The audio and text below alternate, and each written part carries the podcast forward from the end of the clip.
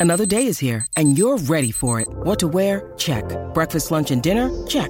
Planning for what's next and how to save for it? That's where Bank of America can help. For your financial to-dos, Bank of America has experts ready to help get you closer to your goals. Get started at one of our local financial centers or 24-7 in our mobile banking app. Find a location near you at bankofamerica.com slash talk to us. What would you like the power to do? Mobile banking requires downloading the app and is only available for select devices. Message and data rates may apply. Bank of America and a member FDIC. Want to witness the world's biggest football game? Head to iCanWin.com.au, predict Australia's score with a crystal ball, and it could be you and a friend at the FIFA World Cup Qatar 2022 semi finals, all thanks to McDonald's. Maccas, together and loving it. TNC's apply. For logbook servicing you can rely on, you need to make the right choice. You need trained professionals who are fully qualified to service your car according to manufacturer's specifications. For real peace of mind and a nationwide warranty, book in or book online at repcoservice.com. Well, England and Brendon McCullum have named their first 11 for the first test against the Black Caps. Uh, there's some new names in there facing off against his former teammates. His uh, role as the new England coach, McCullum will be feeling nervous. There's plenty of intrigue in this series, you know, for us here in New Zealand, but also over in the UK as the era of Baz and Stokes begins. It all gets underway tonight from 10 p.m. our time with ball by ball coverage here on this very station. Now, the Telegraph's Tim Wigmore is uh, one such cricket writer who's been uh, showing a lot of interest in this from an English point of view. Tim is a celebrated uh, cricket writer. Many, many books uh, he's put to uh, uh, to pen to, to, paper over over the years. he also, of course, works for the Telegraph as one of their chief cricket writers. Also got a book now as well called uh, The Anatomy of, of Modern Cricket. Tim, welcome to the show. Uh, thanks for staying up uh, this late for us. Thank you. No, cheers, Smith. No, it's only it, it's ten o'clock here, so it's it's not not not too late here yet. Not too late. Okay, that's cool. Uh, look, uh, highly anticipated on, on this side of the world for a number of reasons. We're involved, Tim, of course, uh, uh, and there's a slightly new twist to it, of course. Um, we don't really have a lot of ownership over Ben Stokes. He left here as a young kid, but he has he's New Zealand born, of course. But Baz, we know Brendon McCullum, we know very, very well. He works on the station, or used to. Um, so there's uh, a, a real amount of interest. What about from England's point of view at this time, the way they're playing? Yeah, I mean, it's obviously been a pretty terrible kind of era for English Test cricket. So they've won one uh, Test in the last 17, um, and there's been a real kind of culture of kind of negativity about the team. Everyone feeling very, very down. Um, obviously, whenever England gets thumped in the Ashes, which is happening, which happens quite a lot, you get a big kind of ex- existential crisis of English cricket with all parts of it kind of being taken apart, really. Um, and I suppose one of the the big appeals of Brendon McCullum to England is, you know, they the template which was basically England in white ball cricket, kind of really copying New Zealand after the World Cup in 2015 when England crashed out, New Zealand got to the final. Um, and there's been, yeah, the, the, real hope is that something similar can something similar to that can happen. Um, obviously, sort of England learning from New Zealand and also just generating more kind of sense of optimism around the team. It's been really, really bleak for, for quite for quite a while now, and just injecting that kind of new spirit um, into the team is, is, is the start of it. It's obviously going to be a long job. There's not going to be quick fixes here, but um, the mood certainly around the camp is is different. What about the mood um, amongst sports fans uh, and in the public itself? Have they been readily, readily accepted of this new hierarchy in the English team? So I think a lot of people have kind of fallen out of love with, with the England team, the England Test team, anyway, um, and therefore there's sort of a sense of let, us give this let's give this a chance. I think you know we know that uh, Brendon obviously he's never coached first class game before. There's clearly an element of risk there as England hierarchy, as Rob Key, the managing director, has admitted. But I think there's a sense of you know whatever we were doing before was not working. So trying a very different approach, yeah, kind of why not? What do we have to lose? And I suppose for, for McCullum, I mean, if you're taking over a team, one win from 17, that is taking a team at rock bottom. So almost anything that happens now, uh, it, it, kind of can't be worse than that. And I suppose, and I suppose the hope is England are where New Zealand were when they were bowled out for 45 in McCullum's first test as captain in South Africa in 2013. That's that's the hope anyway. I would imagine both uh, Stokes and uh, McCullum are, are, pretty happy that uh, you know this Test match is starting very shortly. Uh, uh, because at least uh, now we can get about the business of actually playing cricket. So pressure goes off them a little bit in that regard in terms of what of expectation. Uh, Stokes as a leader, what are you envisaging there? So again, we don't, you know, we've we've got a coach who's never coached in first class cricket. We've got a captain who's only captained in one game before, actually, which was the test against West Indies in 2020, which England lost. Um, but clearly, he's yeah, he's regarded as actually smart tactically. He's obviously someone who doesn't like to take a backward step. But if you look at his batting, actually, you know, for all his his array of shots and stuff, you know, he's a very he's actually a very shrewd test batsman. He he doesn't only play in one way, so I don't think we're we're not expecting kind of a team who kind of charge down the pitch all the time, as as McCullum sometimes did himself as a Test batsman. But I think I think we're we're, we're expecting England to be a bit bit more positive. Some some of the bowlers already talked about how the emphasis will be on trying to bowl the team out in in less time, even if that means um, conceding a few more more runs per over. So that sort of approach. Um, again, not not dissimilar to probably what we saw under McCullum's Test captaincy with, with New Zealand, albeit Kane Williamson's probably led the team in a slightly different way. He has certainly has uh, slightly more conservative. I think we'll all agree on that. Uh, Tim Wigmore, we're talking to from the Daily Telegraph, of course, also a, a very celebrated uh, writer uh, in his own right, away from uh, the actual ground aspect of things. So, Tim, uh, let's look at this England eleven that has been named.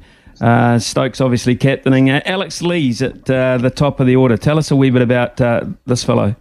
Well, so he's someone who's done kind of all right without being amazing in county cricket for the last few years. And then he played in the West Indies where he kind of he, stuck in, he got stuck in, he faced a lot of balls, but didn't get get into the 40s even. Um, so I think as a, a left-hander as well, Tim Southee, obviously a very good bowler to left-handers. That will be a challenge for him. He's probably one of those guys who has a bad series and he he he's probably out out, out of the door. So he'll be under pressure, and so will his partner Zak Crawley, who actually had a very torrid time against New Zealand in this series a, a year ago, um, especially kind of just nicking off outside off stump, playing his booming drive. So it'll be interesting to mm. see hmm. whether he can improve on that performance this time. A lot of focus too on uh, Ollie Pope, uh, who hasn't quite delivered at five or uh, even at six at times. So, what about the confidence for him to succeed at number three? Yeah, it's it's certainly a big call. I think so. His numbers in the County Championship are unbelievable. You know, just 69 for Surrey, incredible numbers. Um, but he hasn't been able to transform that, uh, transfer that over to England so far, averaging 28 so far in Test matches, and he's looked looked jittery at times, changing his technique, changing his guard. He actually got bound, he, he got bowled leg stump in his last last Ashes Test um, so it looked a bit frenetic, um, but very, very talented. And yeah, he's he's gone up to three, which is partly partly because it's a show of faith in him. It's partly because they decided they wanted Joe Root at, at, four. They decided they wanted Stokes at six, Bairstow at five, and they wanted to get Pope in the team, and it was the only slot. But yeah, very talented player. This is a gamble. This is a guy who's never batted in the top three in first class cricket at all. Um, so to be doing that on a potentially coming in at five for one in the second over um, tomorrow, um, yeah, it will be a, a new challenge for him. Uh, the issue of uh, Joe Root batting at four, Tim, is uh, an interesting one because often you, you look at the role he had to play as captain as well, and, and he was in so early throughout the Ashes. Uh, all of a sudden, he's no longer the captain, but also dropped down the order uh, by one slot. What what do you make of that? Yeah, it's, it's very interesting one. He's he's constantly been going to three and back again, really, since 2015, 20, 2016. Um, he actually batted at three in the West Indies, moved back up there, got two centuries, then he fell twice in the kind of low scoring game, which which was the series decider. Um, but he's always really admitted that he prefers batting at four.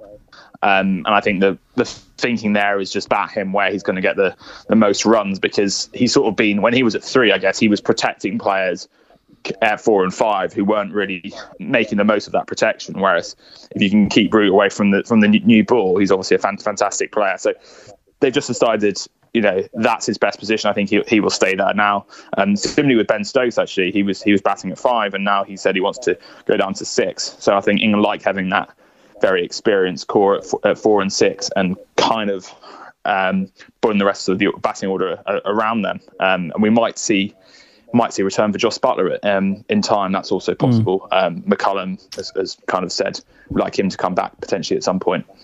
Yeah, uh, that'll be interesting. Of course, prolific IPL series, fantastic for Josh Buttler. Question mark though over his over his Test match batting. No question mark though, uh, Tim, over the performance over the years of uh, Stuart Broad and James Anderson, who are clearly uh, towards the end, not the beginning. Uh, what do you make of this combination back together again? I mean, I, I imagine it's the people's choice. Is it yours?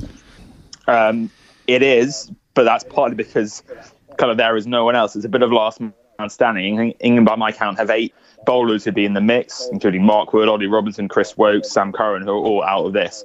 So um, almost by the process of elimination, you're left with the two with two old guard. Um, they were both dropped in the West Indies, which was was a pretty harsh call, probably especially on Anderson, but really on Broad as well. Um, and now they're coming back, but they did attract some criticism before for being a little bit defensive in their lengths with the new ball, sometimes bowling a little bit too short to avoid being being driven. And, and Broad actually said that they're going to try and be slightly more attacking with their bowling, which suggests they might try and, and pitch it up a bit more. So that'll that'll be an interesting aspect as well. But clearly, two amazing bowlers, 1,100 wickets between them. Um, you expect them to start in, and, and I know England have become kind of at times in the past weirdly obsessed with planning for the future, which normally involves the next Ashes. I think now that's actually been quite damaging. Mm. I think now they just want to do whatever it takes to try and win. And clearly, as Anderson and Broad, uh, they give them the best chance of winning this this match and need to find a way to stop the rot, basically. Well, uh, Ben Stokes is from Durham, and he's managed to squeeze another Durham player in there, in Matthew Potts. Uh, tell us a wee bit about this uh, this player. Yeah, he's making his, his debut. Um, he's he bowls fairly quick, so sort of mid mid high eighties, not not sort of rapid rapid. Um, but yeah, he he got a, he's got a, a, a good bounce. Quite a, a feisty cricketer, um, and he's just seen as offering a, bit of a point point of difference. The alternative was Craig Overton, who's probably a little bit too similar to, to Stuart Broad to have them, them both in the team. So yeah, and then Potts has been the informed bowling county cricket. He, he deserves a shot, but again, he's if you're being kind of brutal, he's sort of probably batting as tenth Troy Seamer, given they've got so many ones they'd love to have, including Jofra Archer, who are all injured for various reasons. Do you think the crowd will come, Tim? Uh, there've been t- some talk about low ticket sales, and Lords is usually, you know, the, the blue ribbon event uh, early in the season. Do you think they'll come? Well, no, that I mean there's I think there's reports of about fifteen thousand tickets over the first four days, um, which haven't been sold yet. So that is a lot. Um, I mean, Lords has been a bit greedy. You know, um, the, the, the, remaining tickets I was looking, you know, for under 16, some of them 110 quid. This is absolute nuts. Um, so they have been a bit greedy, and there's talk of it's the Queen's Jubilee, and that's um, meaning a lot of people are away from from London and yeah, people who might otherwise come. But I think Lords are being a bit greedy. I mean, it would still be a, it will still be a bit, pretty good crowd. It won't be a terrible crowd or anything. But um, the fact we we still have tickets available for tomorrow, which you wouldn't normally have, um, is a bit of a con- concern. Crickonomics uh, is the book, The Anatomy of Modern Cricket. Uh, in that, you, you discuss the issue of uh, concussion, uh, amongst uh, many other things. Uh, what did you find when you, you delved into the concussion problem within cricket, possibly? Yeah, so basically, if you look at concussion, um, what happened in Australia before and after the death of, of Philip Hughes, there was a, a, sort of tenfold spike per season in, concu- in of concussion in, in, the men's professional game. And basically, what, what clearly happened is there was no evidence that there was actually more concussions being sustained. It was just people were so much more on it with, with being reported. Um, and if you look around the world, um, countries are often still very bad at reporting concussions. So there's there's actually a lot of concussion incidents that happen and don't ever get get uh, reported. We we you know look at our numbers, we think there's about uh, you know, 40 incidents of concussion every year in the, the men's men's professional game, which is a major concern. Actually, in the mm. women's game as well, um, per ball bowled, uh, women are substantially more likely to uh, sustain concussion than, than men. Um, so that's actually going to become a growing issue as well. And obviously, we've seen in sports like American football where you have impacts of, concu- of a number of concussions down the line. Um, and that could be a real issue for cricket. We've seen with, with Will Pucovski, the young Australian opener, he's already got 11 concussions and he's, mm. he's 24. So it's been pretty unlucky, but it, it does show the risks of kind of repeated blows to the head. The anatomy of modern cricket suggests you uh, have put a white coat on, uh, perhaps uh, got a scalpel out, and really dissected the game. Is that the case? Yeah, so it's with it was co-written with Stefan Szymański, who some of your listeners might know as the author of Soccernomics, which was a similar book on, on football.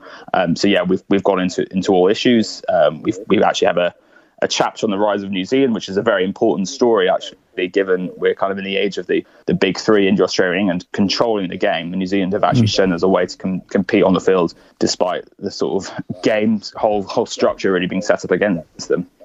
Tim, uh, absolute uh, pleasure talking with you, getting a bit more insight into those new players too from, uh, you know, from the England camp. Uh, it's it's a lot of interest here, of course, uh, not and, it's added to, of course, because of of uh, Brendon's involvement. I mean, as I said slightly earlier before I got to you, it's not uncommon for coaches to.